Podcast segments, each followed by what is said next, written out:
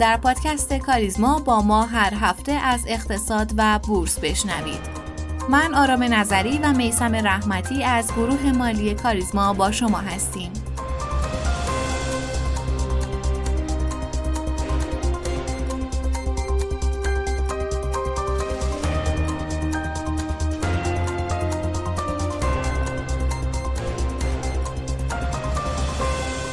در هفته ای که گذشت خبر انتصاب ریاست جدید بانک مرکزی بسیار پرسر و صدا شد به خصوص که سیاست آشنای تثبیت نرخ ارز هم مجدد بر روی میز قرار گرفت. هیئت دولت با پذیرش استعفای علی صالح آبادی با پیشنهاد وزیر امور اقتصاد و دارایی به محمد رضا فرزین به عنوان رئیس کل جدید بانک مرکزی رأی اعتماد داد. رئیس کل جدید بانک مرکزی در اظهارات خودش گفت بر اساس سیاست جدید بانک مرکزی برای تثبیت نرخ ارز هر دلار در سامانه نیما روی 28500 تومان تثبیت میشه.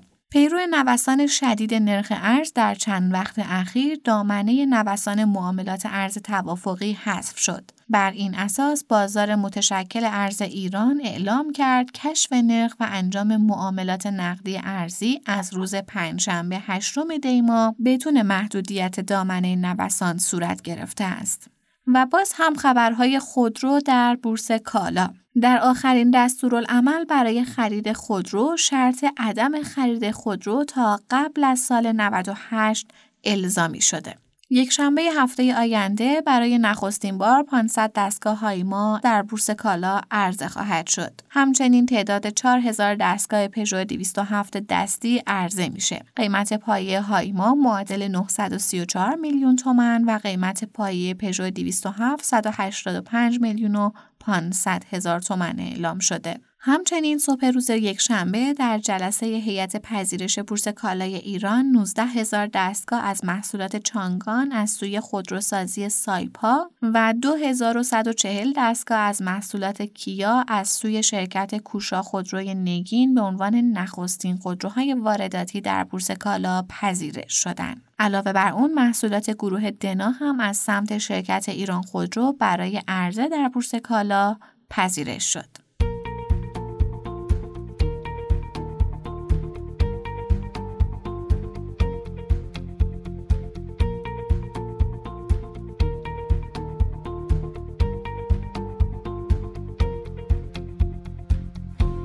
سلام بر شما شنوندگان همیشگی پادکست کاریزما. امیدوارم که خوب و خوش و سلامت باشید. اول که یه عذرخواهی بابت اینکه ما هفته گذشته در خدمتتون نبودیم متاسفانه کسالتی داشتیم که نشد برسیم به پادکست. اما به جایش امروز پرقدرت در کنار شما هستیم. امروز هم چهارشنبه 14 دی ماه 1401 و 102 ومین اپیزود از پادکست کاریزما. من هم سلام عرض می کنم خدمت همه شنوندگان عزیز و خیلی خوشحالم که با یه اپیزود دیگه در خدمتتون هستیم. خب بریم سراغ بازار. آقای رحمتی هفته قبل که نه هفته قبلتر شما گفتید که بازار به هدف یک میلیون هزار واحد می‌رسه که خب رسید. اما دوباره مثل دو دفعه قبل که هر بار بازار به یک میلیون هزار واحد می‌رسید ما دوباره مقاومت رو می‌دیدیم و خب بازار میریخت. بازم انگار دوباره داره همون سناریو تکرار میشه. ما مقاومت رو می‌بینیم این روزا توی بازار. چرا انقدر این محدوده یک میلیون هزار واحد شاخص کل رو اذیت می‌کنه و شکسته نمیشه. خب همونطوری که شما هم گفتید خدا بازار سرمایه در ادامه روند سودی خودش تونست رشد خوبی رو کنه و به محدوده یک میلیون و 600 هزار واحد برسه. اما برای اینکه سوال شما رو جواب بدم و بگم که چرا اینقدر این محدوده مقاومت قوی داره باید نگاهی به واکنش بازار دلار در همین محدوده هم بندازیم. در دو دفعه قبلی دلار در محدوده سی هزار تومن معامله می شد که یک مقاومت روانی برای دلار بود و همین موضوع باعث می شد سهامداران هم در بازار اطمینان از رشد ادامه دار دلار نداشته باشند.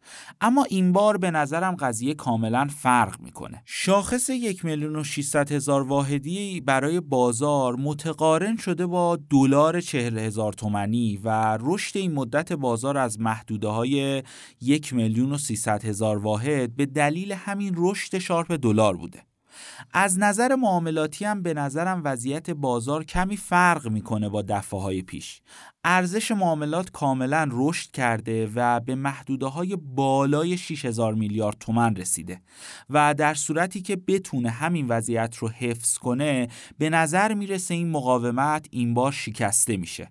نمادای کوچکتر بازار این بار به محدوده های حمایتی و ارزنده رسیدن و چرخش پول در بین صنایع هم کاملا مشهوده و این می‌تونه شکستن این مقاومت رو بهبود ببخشه.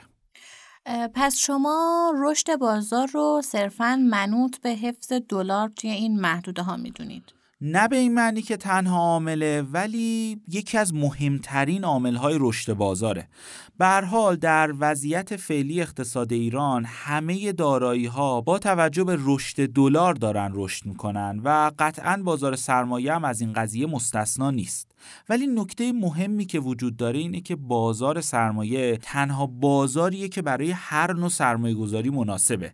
وگرنه شکی نیست که بازار قطعا هم از تورم جلوتره و هم می‌تونه در بازه زمانی مناسب خودش از همه دارایی ها بیشتر بازدهی بده. در این چند وقت هم افراد سوالای زیادی در مورد اینکه آیا هنوز هم بازار بعد از رشد اخیر خودش می‌تونه بازدهی بده یا نه؟ سوال می‌پرسن.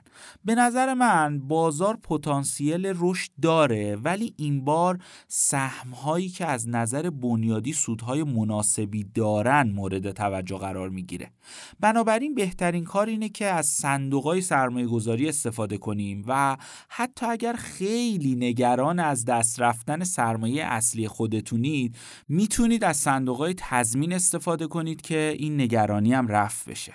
آقای رحمتی من فکر می‌کنم که الان خیلی وضعیت جالبی داریم. دلار توی نرخ 40 هزار تومنه بازار به یک میلیون هزار واحد رسیده و خب سود بانکی هم بالاخره افزایش پیدا کرد و به 25 درصد رسیده.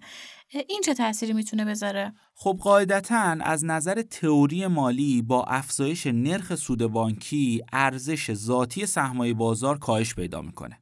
ولی نکته که وجود داره اینه که بازار با نرخ‌های حتی بالاتر از نرخ 25 درصد هم وفق پیدا کرده. نرخ سود اوراق خزانه دولت در بازار سرمایه قبل از این افزایش در محدوده های 28 درصد قیمت می‌خورد و همین عاملی شده که بازار سرمایه خیلی زودتر این ریسک رو بپذیره. نکته که دوست دارم اینجا بگم اینه که حقیقتا سود بانکی با این نرخ هیچ جذابیتی حداقل برای سهامداران خرد نداره. و زمانی که شما صندوقهای درآمد ثابت در بازار سرمایه دارید که به بهترین شکل ممکن دارن بازدهی بالاتر میدن چرا باید در بانک سرمایه گذاری کنیم؟ نکته منفی دیگه که این سودای بانکی داره اینه که نرخ‌های شکست در بانک ها کاملا اذیت کننده است. به عنوان مثال فرد سرمایه گذار برای دریافت سود روز شمار خودش باید حداقل سه ماه به پول خودش دست نزنه تا بتونه از این سود استفاده کنه. ولی در عوض صندوقای درآمد ثابت توی بازار سرمایه بدون هیچ نرخ شکستی سودای روز شمار خودشون رو میدن. کاملا درسته. در حال حاضر صندوق درآمد ثابت کاریزما به صورت مرکب بالای 25 درصد سود سالانه خودش رو داره ارائه میده و خب این مزیت بسیار مهمیه. مرسی آقای رحمتی. در بخش های بعد با ما همراه باشید.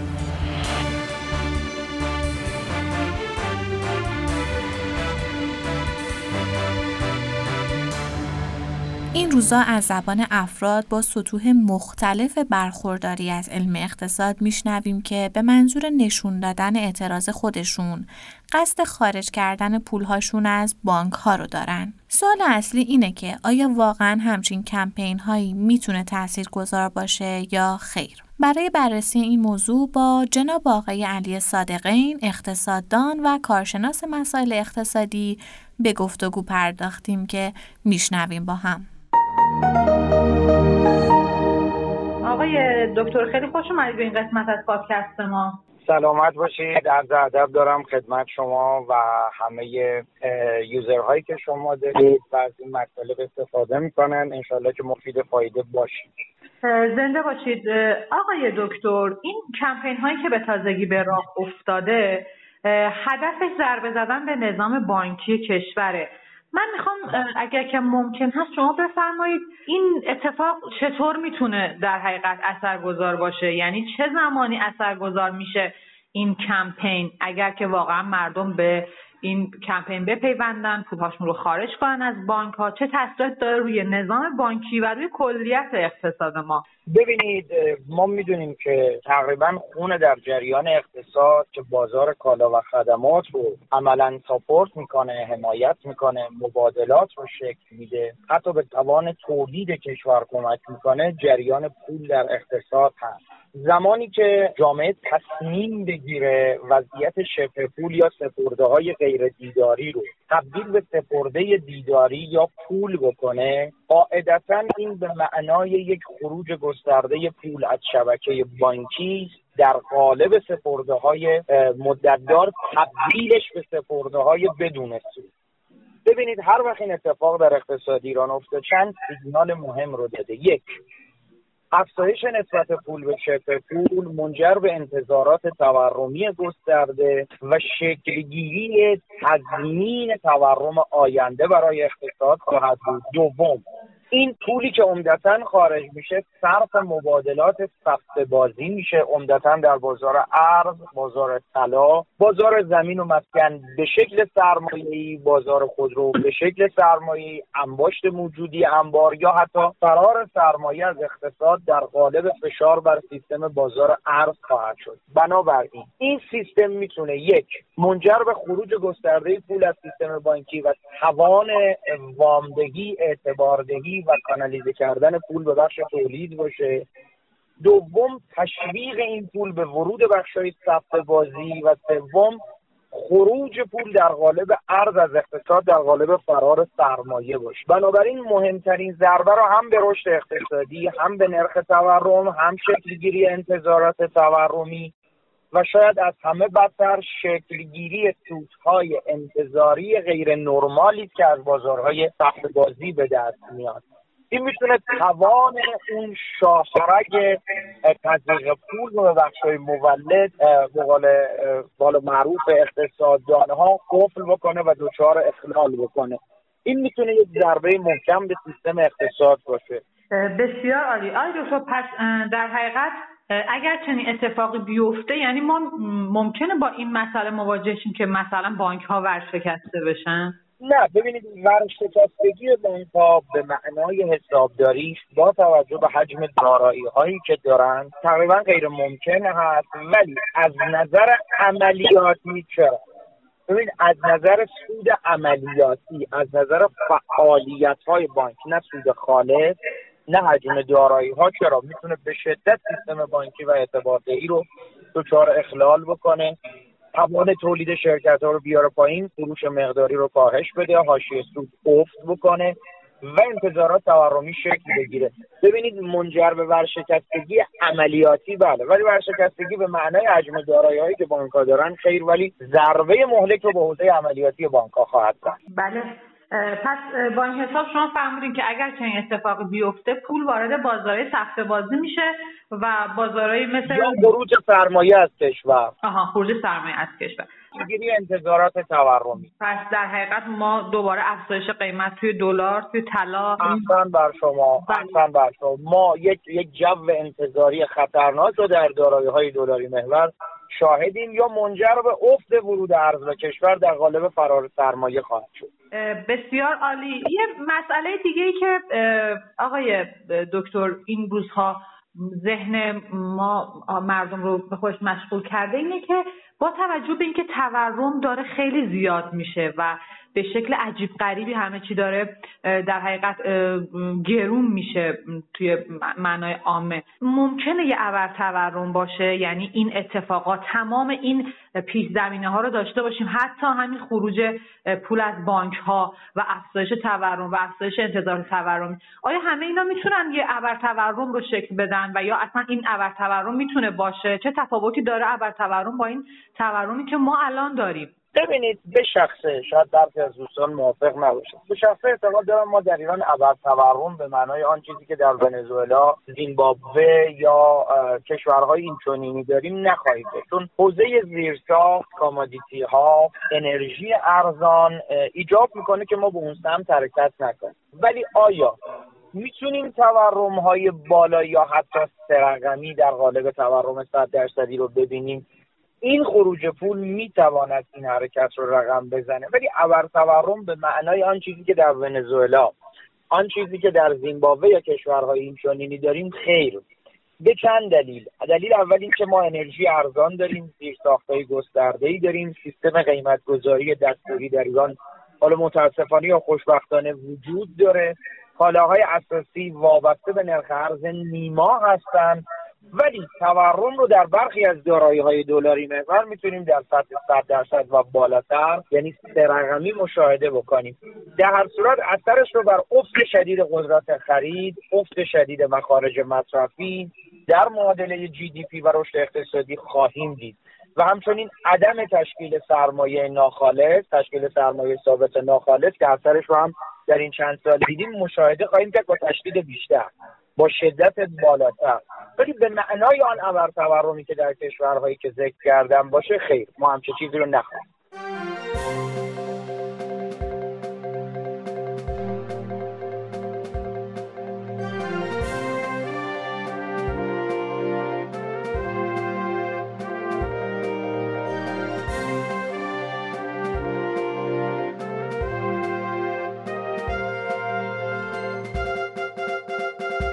گاهی اوقات افراد در مسیر رسیدن به یک هدف ناخداگاه کاری انجام میدن که حتی از خود اون هدف هم ماندگارتر میشه. قانون پاورقی یا قانون گودهارت از مقاله ایجاد شد که نویسنده اون به هیچ عنوان فکر نمی کرد یک پاورقی ساده یک مطلب مهم و ماندگار بشه. چارلز گودهارت اقتصاددان انگلیسی در 23 اکتبر 1936 در آکسفورد انگلستان به دنیا اومد. پدرش آرتور گودهارت حقوقدان و وکیل آمریکایی تبار بود که تحصیلات خودش رو در رشته حقوق در دانشگاه کمبریج گذرونده بود. چارلز و برادراش به خاطر شخصیت سختگیر پدرشون توی حوزه درسی خیلی موفق بودن و از 16 سالگی به خیلی از درس ها مثل تاریخ و ریاضی کاملا مسلط بودن.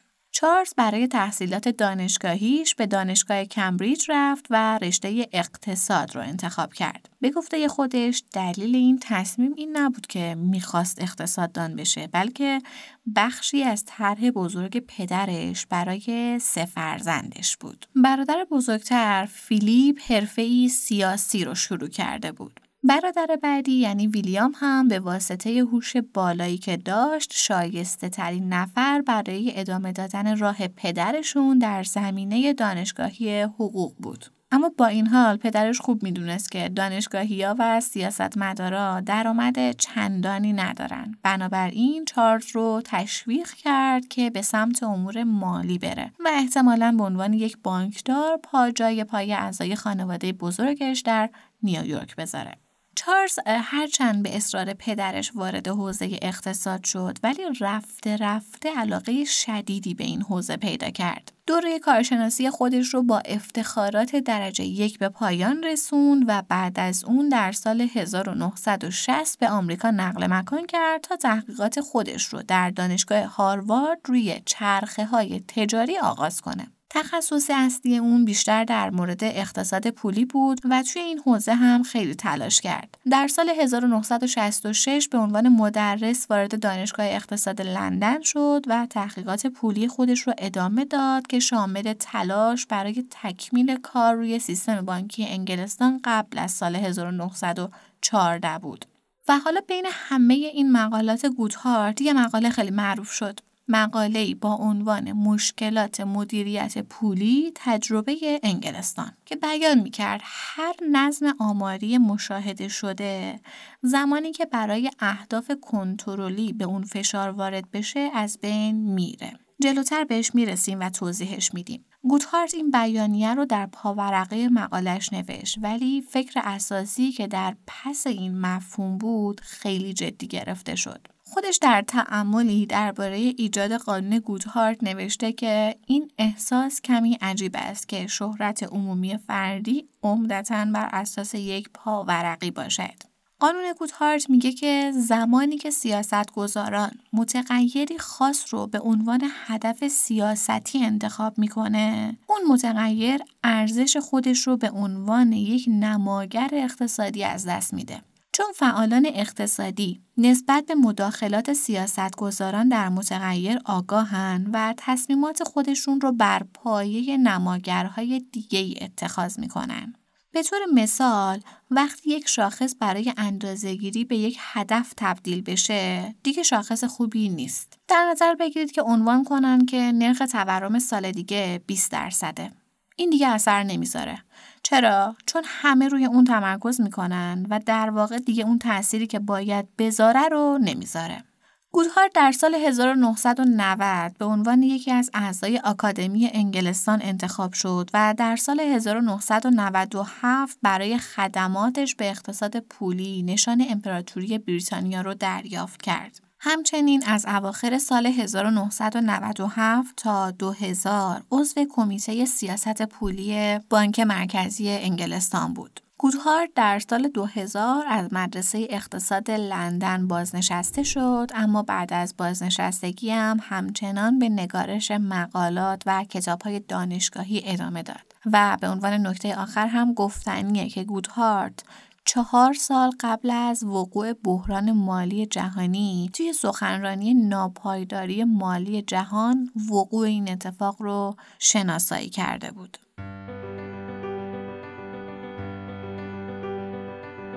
ممنونیم که همراه مایید. پادکست کاریزما رو می‌تونید هر پایان هفته در تمامی پادگیرها مثل کست باکس، اوورکست، اپل پادکست و گوگل پادکست بشنوید و با آیدی تلگرام pod underline admin با ما در ارتباط باشید.